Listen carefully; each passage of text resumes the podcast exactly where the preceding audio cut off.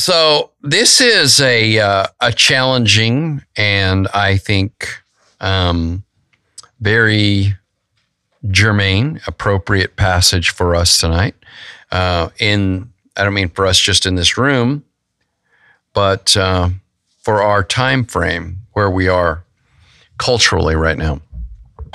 So this is what the apostle Paul writes. This is 2 Corinthians 6:14 through 18 and this concludes the chapter and my goal of course is to finish that tonight. The apostle Paul writes, "Do not be unequally yoked with unbelievers. For what partnership has righteousness with lawlessness? Or what fellowship has light with darkness?"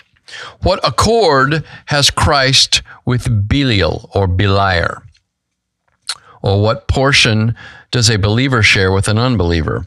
What agreement has the temple of God with idols?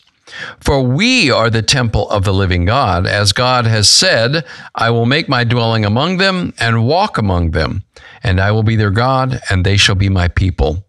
Therefore, go out from their midst and be separate from them, says the Lord, and touch no unclean thing. Then I will welcome you, and I will be a father to you, and you shall be sons and daughters to me, says the Lord Almighty. So, um, going back to last week, in verse 13, the Apostle Paul had admonished the Corinthians to open wide your hearts also. Um, they were being deceived and they were being um, separated from Paul by these false teachers, right? And Paul said, Hey, we still love you. Why don't you love us, essentially? So he was admonishing them to be reciprocal with their affection. Um, he said, basically, we love you. Why don't you love us? But in verses 14 through 18, which I just read, the apostle adds a cautionary admonition to this. Don't open your hearts to just anybody. In fact, don't get into any kind of close relationship with those who are outside of Christ. You know, we need to be careful who we connect to, right?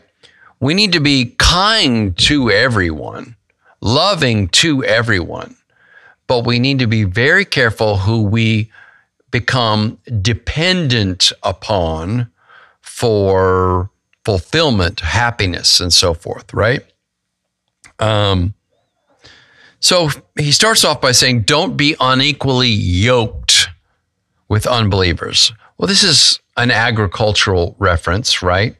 Um, Paul's talking about when two oxen were tied together to the same plow, they needed to be equal in strength and size, or the farmer wouldn't be able to plow a straight row. Okay. Just think about that. You've got two animals. You've got, you know, a yoke goes over the neck of the animal, right?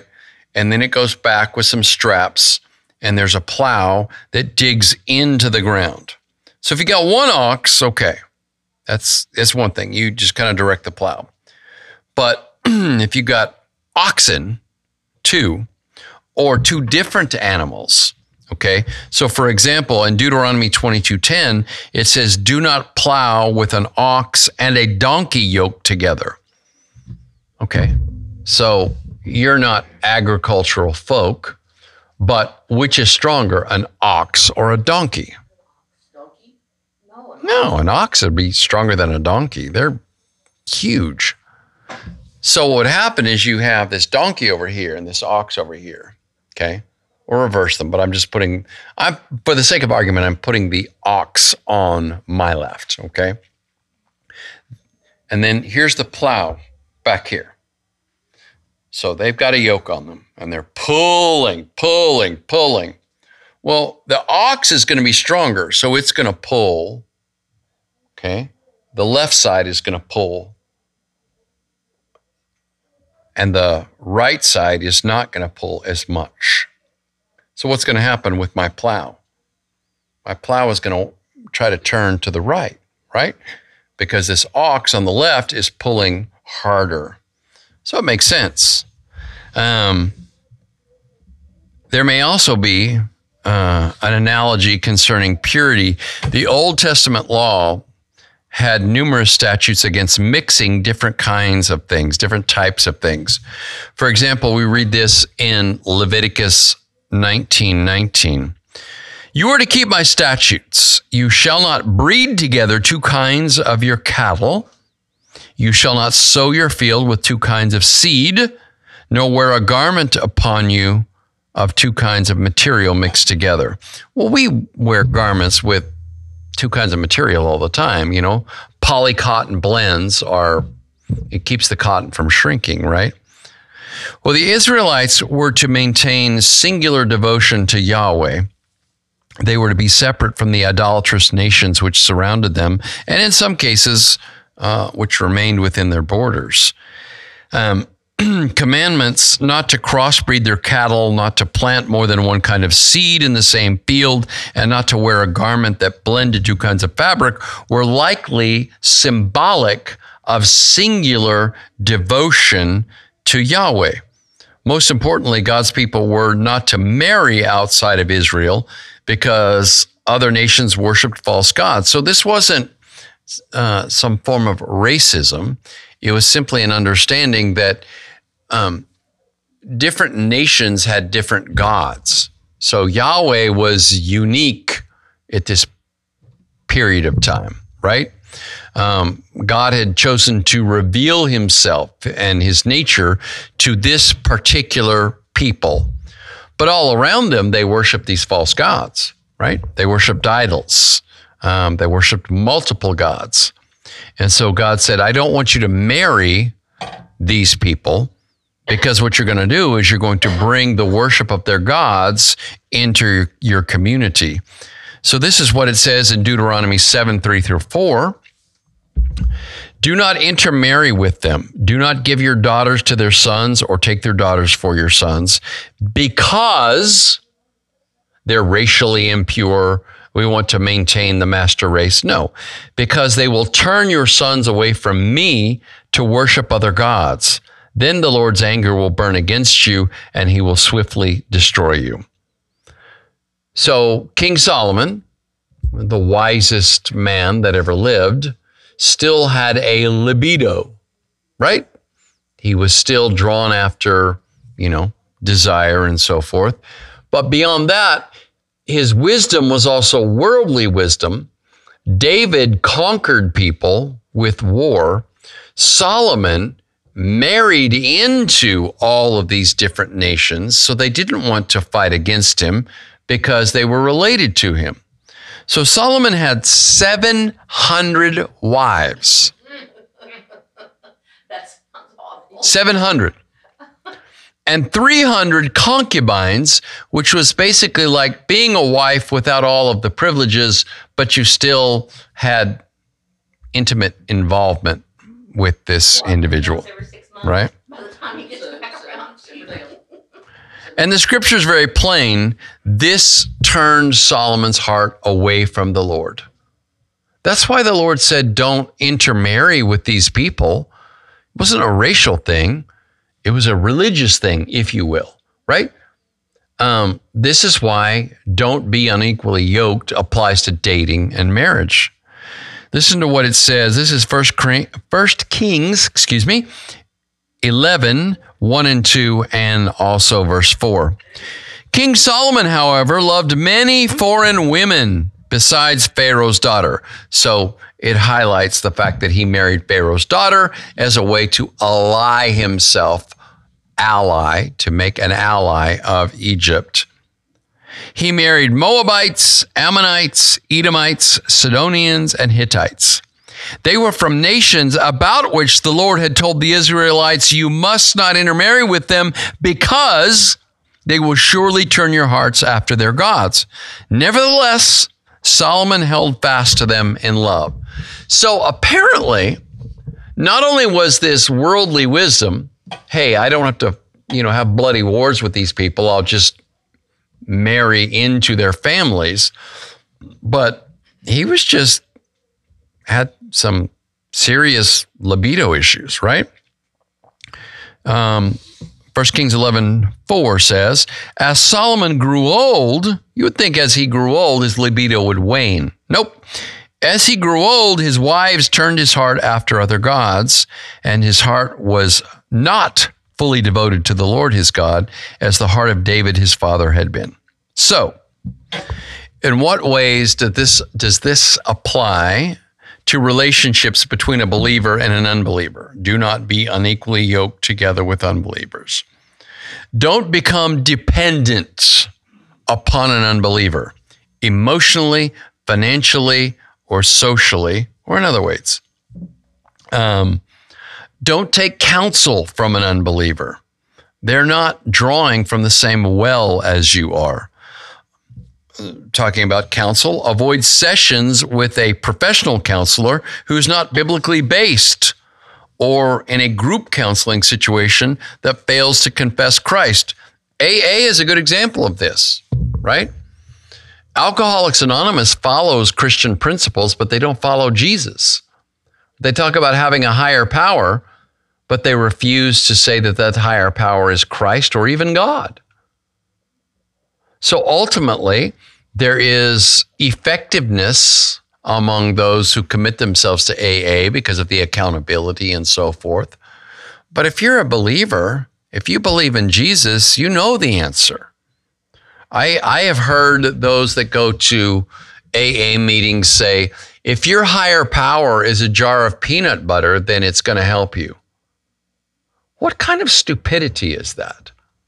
I'm sorry, that's profound foolishness.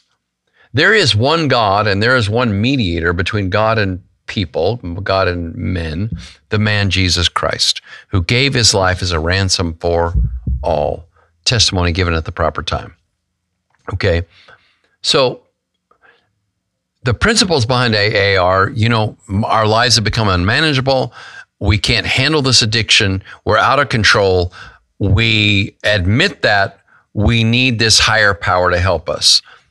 But if the higher power doesn't exist, what's the point? It's just an illusion. It's a delusion.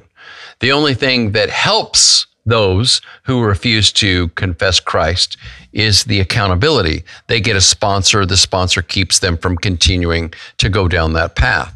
Okay.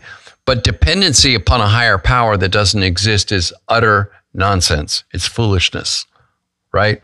Now, I'm not trying to disrespect AA. I'm trying to help people understand that the principles that AA draws from come from the Oxford Revival movement. And those folks believed in the one true living God. And that's who you and I need to believe in. That's who we need to follow. And we don't need to be aligning ourselves or allying with those who don't believe in this God. So do not date and certainly do not marry a non believer or even a weak believer. Do not be bound legally or enter into a business partnership with an unbeliever.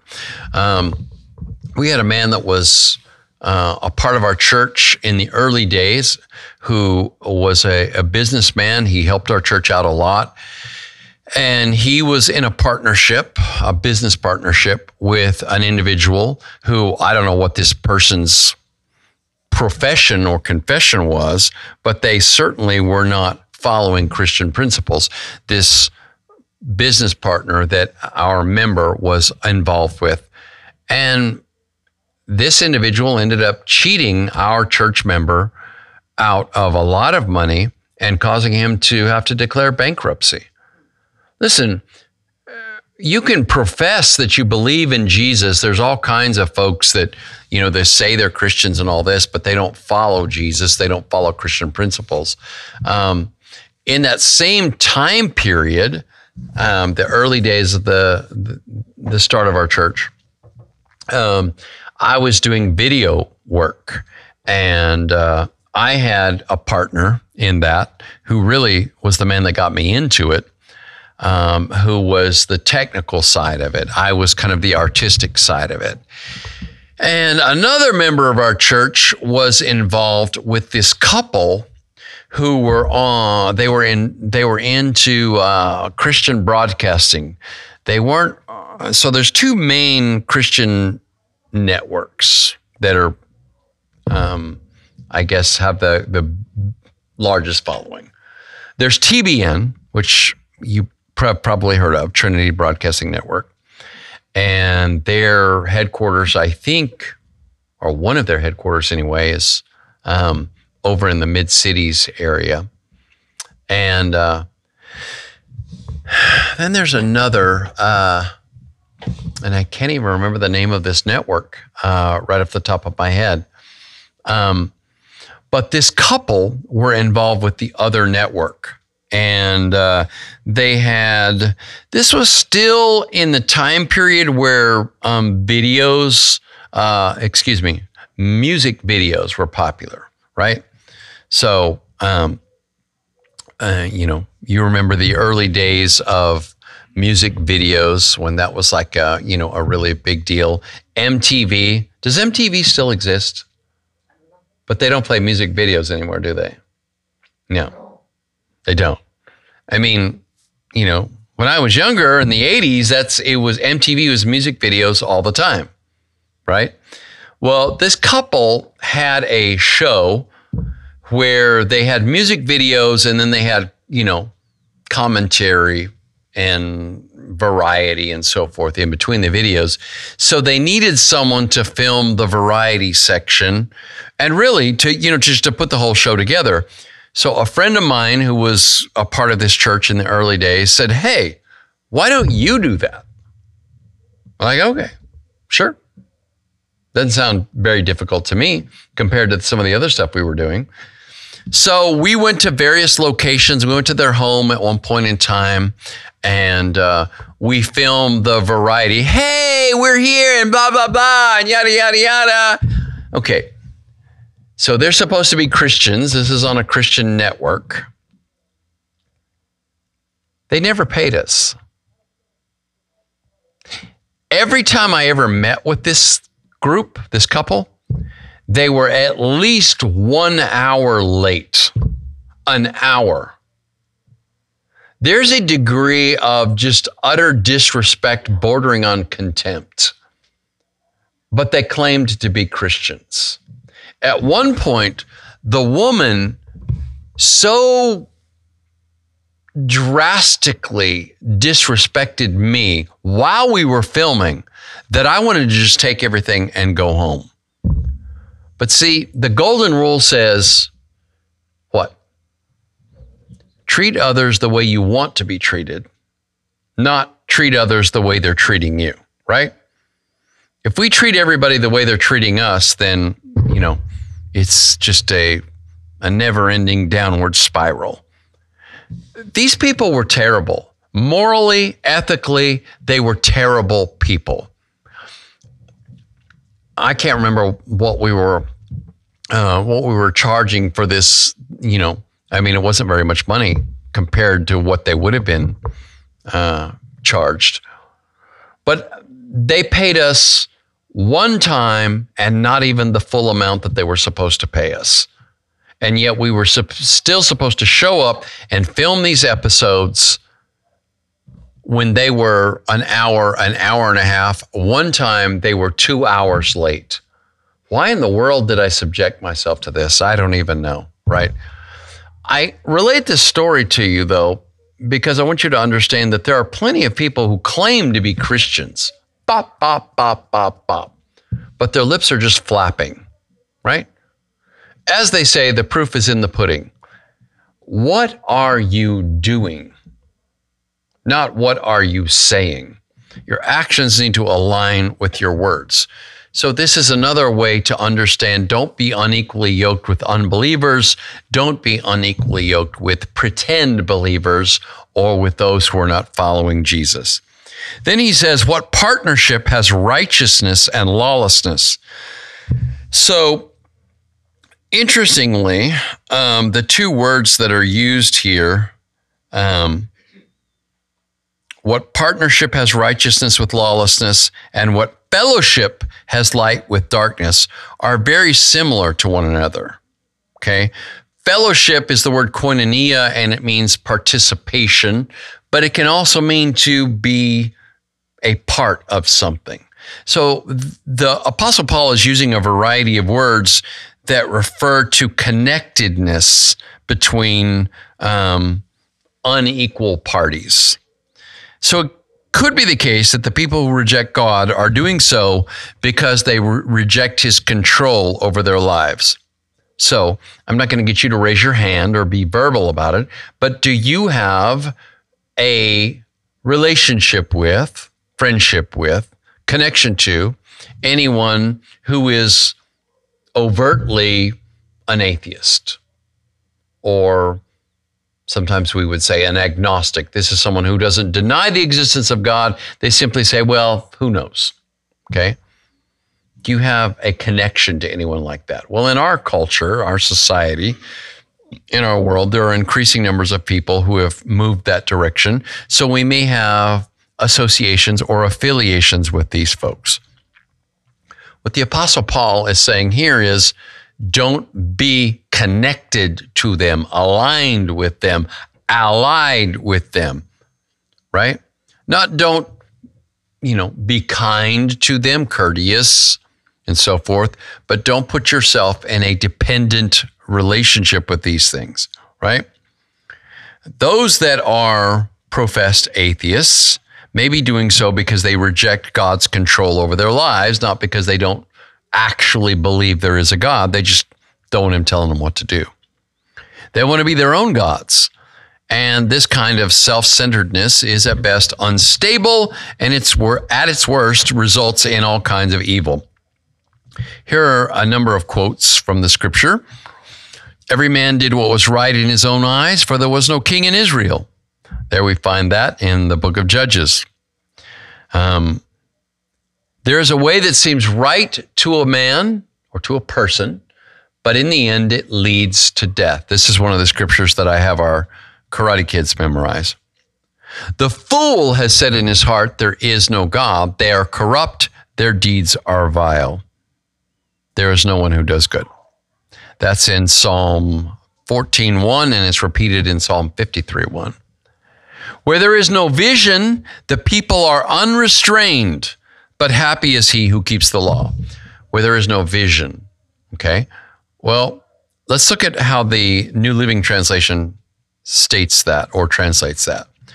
When people do not accept divine guidance, they run wild, but whoever obeys the law is joyful that's exactly where we are as a nation today.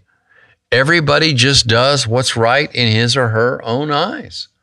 They just run around and make it up as they go along, right? This is the um, outcome of atheism. There are many professing Christians who do not live according to their faith and a believer should relate to such people in the same way as she or he would an unbeliever. In fact, the trust level might be lower because a hypocrite is a living lie. The Apostle Paul dealt with this very idea in 1 Corinthians when he commanded the church to excommunicate a man who was having sex with his father's wife. It's been some time since we studied this passage, but this goes back to 1 Corinthians chapter 5. And I'm going to read chapter 5, verse 5, and then 9 through 13. This is the New American Standard Bible. The Apostle Paul writes, I have decided to deliver such a one to Satan for the destruction of his flesh, so that his spirit may be saved in the day of the Lord Jesus. So the Apostle Paul has not given up hope in this individual, but he's saying that this person is following the devil not Christ. Then verses 9 through 13. I wrote to you in my letter not to associate with immoral people.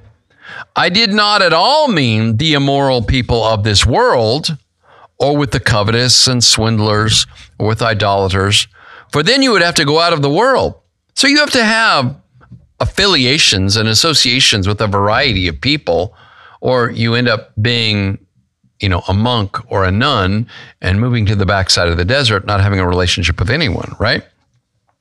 He says, but actually, that is the Apostle Paul writes, but actually, I wrote to you not to associate with any so called brother, that is, a purported Christian, if he is an immoral person or covetous or an idolater or a reviler or a drunkard or a swindler, not even to eat with such a one. For what have I to do with judging outsiders? Do you not judge those who are within the church? But those who are outside, God judges. Remove the wicked man from among yourselves. This is the nature of our relationship with those who do not follow Christ, even if they say they do.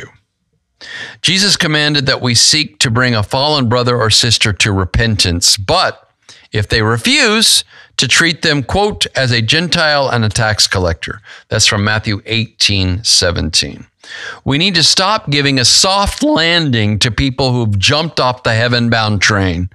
Let them hit the ground and discover the painful life that they've chosen. Hopefully, they'll learn and return. I'm not trying to be mean, but the reality is when we continue to have relationships with people who have turned away from Christ, we provide them with tacit acceptance of this lifestyle that they're pursuing. Listen, man, if you're going to follow the devil, then enjoy the fire, man. Okay? I'm not going to soften that for you. I'm not bringing a fire extinguisher. Let it burn your clothes off. You need to figure that stuff out.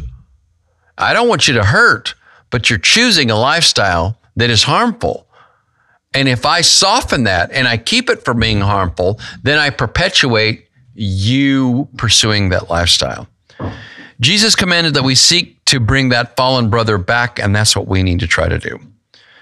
Honestly, I'd rather have a relationship with an honest atheist than a fake Christian. Then he says, What fellowship has light with darkness? That is, what do I have in common with someone who's living in the darkness of moral depravity or the absence of revelation from God? They basically, this is someone perhaps who has been raised in church and they've turned their back. They're essentially closing their eyes on what has been revealed to them. What worthwhile endeavor can we both commit to, me and someone who's turned away from Christ? How much agreement would there be in our decision making? I could be friendly to a professed Satanist or Wiccan, um, Wiccan, somebody who supposedly practices witchcraft.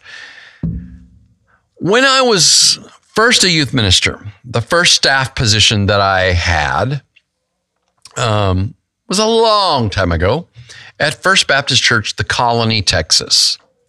And there were two young men in my youth group, uh, both by the name of Chris, the two Chris's. Okay. Um, both wonderful young men. Um, both had decent voices. They could both sing. Uh, they were both very active in my youth group. I enjoyed having them there. I really did. Same age. Uh, they were, you know, both like juniors and seniors when I was there. One of these young men has maintained his Christian faith. The other young man, when I reconnected with him on Facebook, said that he's a warlock. What the what? He's practicing Wicca. So now I think the young man is still on my Facebook. He's not pushing that any longer, but I don't think he's a practicing Christian either. Okay. Well, what I'm telling you is he said all of those things, and I didn't just say, get away from thee, get away from me, the devil. You know, I, you know, neither did I get into extensive detail and what the world is wrong with you because that's you know really what i want to know is what in the world happened to you dude because he was the sweetest kid in the world he really was he was a very gentle soul okay um, but, you know, what drew him into this? Another young person who was in my youth group back then. Um, and this goes back to the example of not being unequally yoked in a relationship. Uh, this other young man was uh, uh, came from a strong Christian home. Um, it was dysfunctional to one degree or another, but still, uh, on the whole, the you know the mom, at the very least, tried to follow Jesus. The dad uh, did some serious things that were probably disturbing and may have caused a uh, an instability in this young man's faith. But I know that he had a legitimate faith at one point in time. Um, I wasn't the officiant at his wedding, but I was uh, in the the bridal or the the groom. I was one of the groomsmen. Okay. In fact, I had a picture of me at his wedding. And uh, the young lady that he married was another uh, girl in our youth group. Uh, they ended up having three, I think, three children together. And in fact, oh gosh, it's probably been a decade ago. He brought he it, wasn't with her, but but the young man I'm referring to, and at least two of his kids came to our church uh, for a Christmas service. In fact, I remember they sat right over there. Um, so then, uh, you know, I didn't hear a whole lot from them for a while, and then I discovered that he and his wife had divorced. So that was puzzling because they seemed to have a really, you know, good relationship. Um, so then I went to youth camp 2018 or 19. It was the youth camp that um, had it been 2019 because it's when I first got this truck. Um, and I took uh, Felix, who's up there leading our youth right now, when he was in the youth group, and a bunch of teenagers, and we took them to uh, youth camp in Colorado. And uh, the young man who I'm referring to uh, had a son who was in a youth group that was at that camp. And so I hadn't seen the kid since he was here and he was like 10 or something. And at that point, he was, you know, a teenager.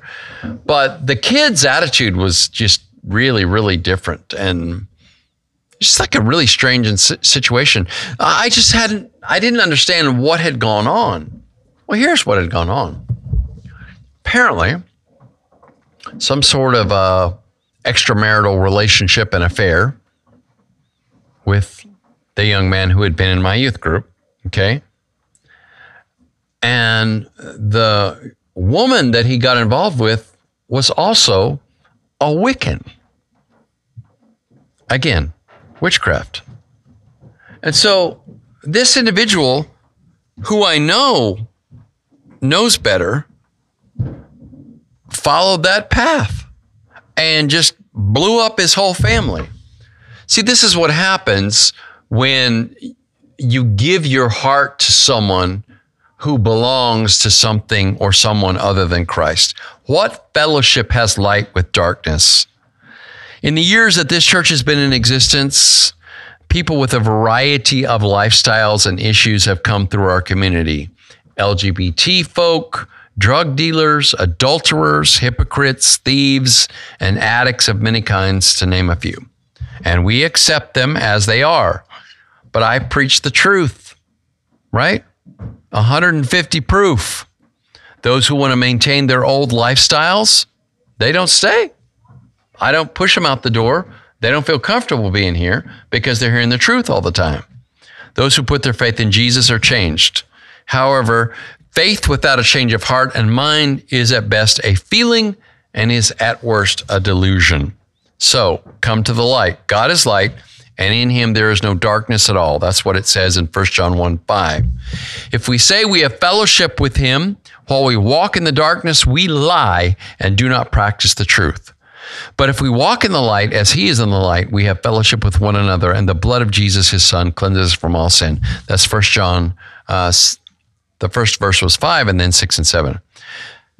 So if you won't come to the light, if you won't consistently walk in the light, it is because why?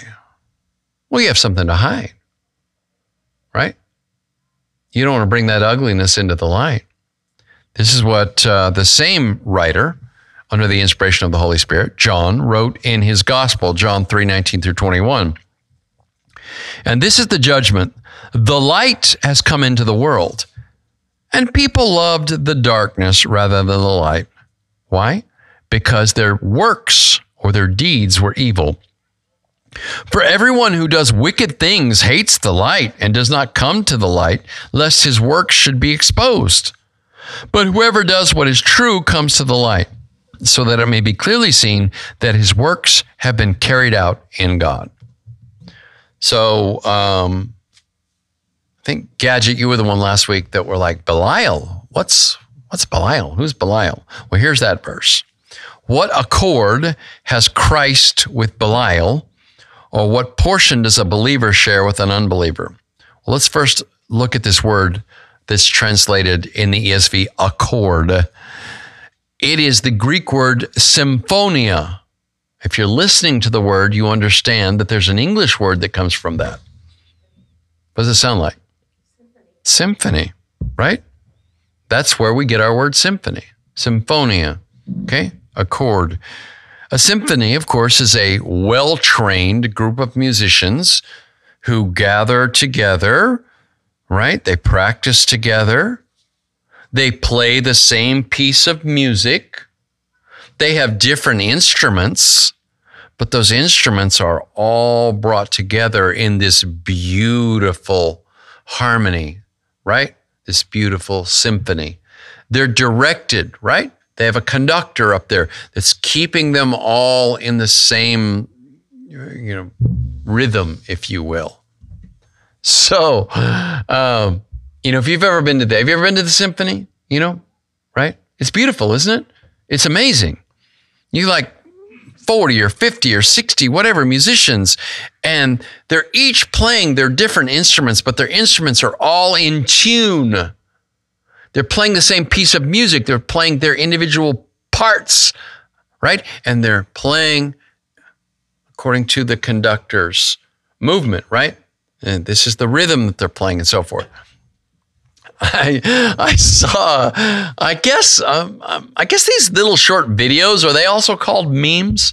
Um, one of these little short videos, kind of like the ones that are on TikTok.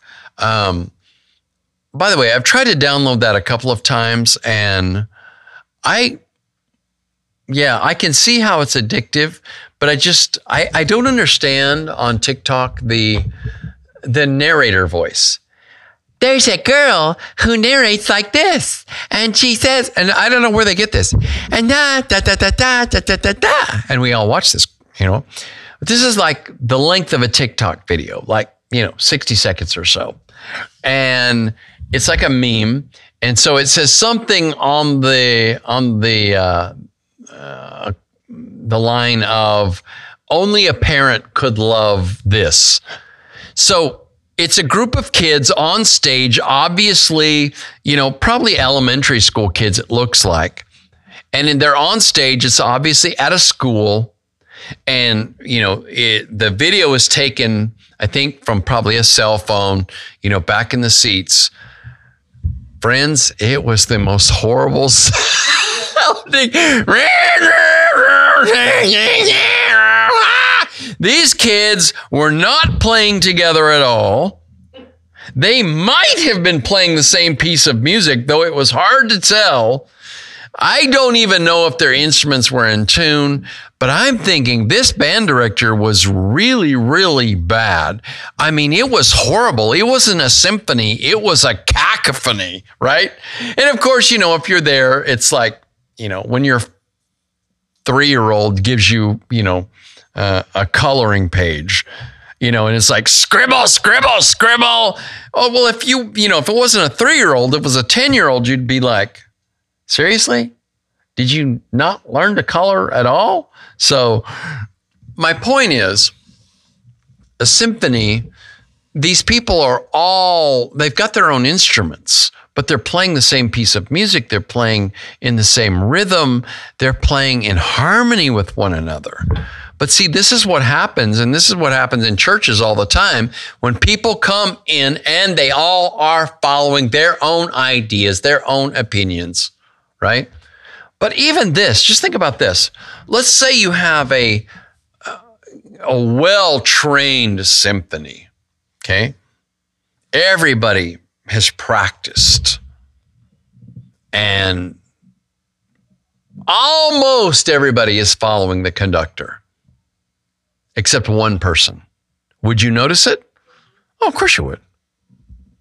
Everybody's instrument is in tune except one person or two people. Would you notice that? It would ruin the whole thing, wouldn't it? It's what we find, right? Today. It illustrates what happens when those who are in tune with God, playing his music at Christ's direction, allow the ungodly into the band. Belial. Here you go, gadget. Literally, in Greek, it is the word you would literally say it, Beliar. It's a word from the Old Testament that is identified with Satan in the New Testament. Um, here we have from Vincent's Word Studies. He says Belial is a transcript of the Hebrew meaning worthlessness or wickedness. The Septuagint, that's the Greek translation of the Hebrew Old Testament, renders it variously by transgressor, impious, foolish, or pest. So, what accord, what alliance, what agreement, what harmony does Christ or his church have with Satan? None. It would be like trying to have a symphony orchestra play with baboons or some other wild animal. So we who are in Christ have an inheritance coming to us. We call this inheritance heaven. Christ died and rose so that this could be so. An unbeliever doesn't share that inheritance. They don't have the same hope, the same confidence, or the same love. It is up to you and I to share the truth and God's love with them convincingly. However, this doesn't mean we put ourselves in any position of reliance upon them for anything. See, that's the key dependence, reliance. I can love everybody. I can reach out to anybody. I can have a conversation with anybody. But I don't want to put myself in a position where I'm dependent upon them for happiness or fulfillment or stability, right? Following along, what agreement has the temple of God with idols? For we are the temple of the living God, as God has said, I will make my dwelling among them and walk among them, and I will be their God, and they will be my people. The word translated agreement refer, uh, referred to voting the same as another person. Well, we don't vote with the devil, do we? Friends? That's practical application in our hyper political world.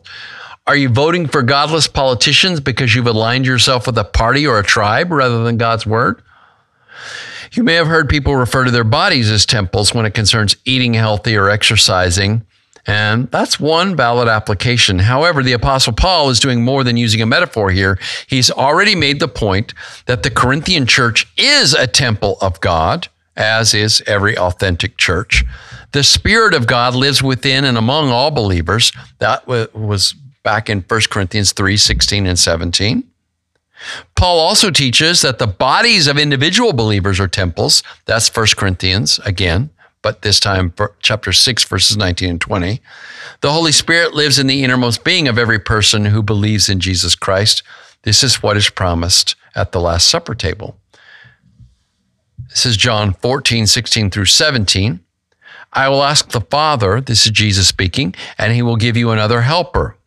That's the Paraclete, the Holy Spirit, that he may be with you forever. That is the Spirit of truth, whom the world cannot receive because it does not because it does not see him or know him, but you know him because he abides with you and will be in you. So that's the Holy Spirit. That is who brings Christ into your heart, into the center of your being.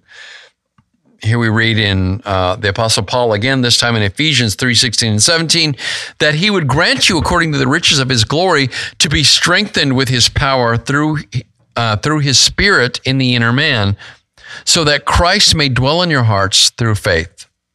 So, anywhere and with anyone that God's Spirit abides, that person or that place becomes a temple. So, what are the implications? They shall be my people. Originally, was only Israel who was God's people. Um, Deuteronomy 7 6, for you are a holy people belonging to the Lord your God. The Lord your God has chosen to be, chosen you, excuse me, to be his own position out of all the peoples out of the face of the earth.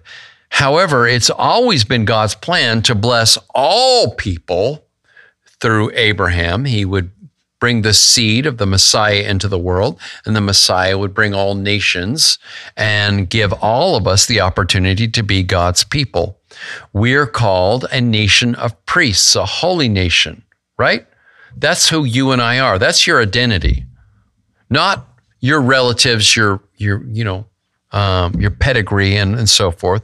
But if you're in Christ, you are a priest. You belong to Him. You're part of this holy nation. Well, if I'm part of that, I'm not going to ally or align myself with a godless culture or godless people. So this concludes, and I'm going over right now, but I'm going to uh, we you know we don't start at exactly seven anymore so i'm going to go over just a little bit here um, there's an extended quotation here freely combining a number of old testament passages so i'm going to read it again but this combines Leviticus 26, 11 through 12, Isaiah 52, 11, Jeremiah 31, 33, Ezekiel 20, 34, 37, 27, and 2 Samuel 7, 14. It's a statement of privilege and responsibility for those who have entered into the new covenant promised. Uh, going all the way back to Jeremiah, again, Jeremiah 31, 31 through 34. Okay, here it is. I will make, this is the Lord speaking, I will make my dwelling among them and walk among them, and I will be their God, and they shall be my people. Therefore, go out from among, uh, from their midst and this is referring to the time when Israel was captive to the Babylonians. He's like, leave those godless people, right? And be separate from them, says the Lord, and touch no unclean thing. Then I will welcome you, and I will be a father to you, and you shall be sons and daughters to me, says the Lord Almighty. There is holy and there is profane. There is that which belongs to God and that which belongs to the world. And we need to cling to that which belongs to God, and we need to turn from that which belongs to the world. It really is that simple. We are gaming the system, if you will. We're deceiving ourselves, and we're assuredly not deceiving God when we align ourselves and ally ourselves with what is godless and what is worldly, right? So that's really I mean, I have a lot more notes here, but I'm not going to cover those tonight. And I really wanted to conclude this. But that's really what the Lord is trying to say to us. He's trying to say, be separate from this godless world. Shine the lights, right? Be salt and light in the world. But don't put yourself in a position of dependence upon those who are in the world or the world system because you're different. You're special. You're unique. You're holy. If you've given your heart to Jesus, you belong to God. And so, really, your heart doesn't even belong to you anymore. Did you give your heart to Jesus or not? Then it belongs to Him. Don't give it to someone else or something else outside of Him. Amen. Amen. All right. Thank you for joining us online. We appreciate it.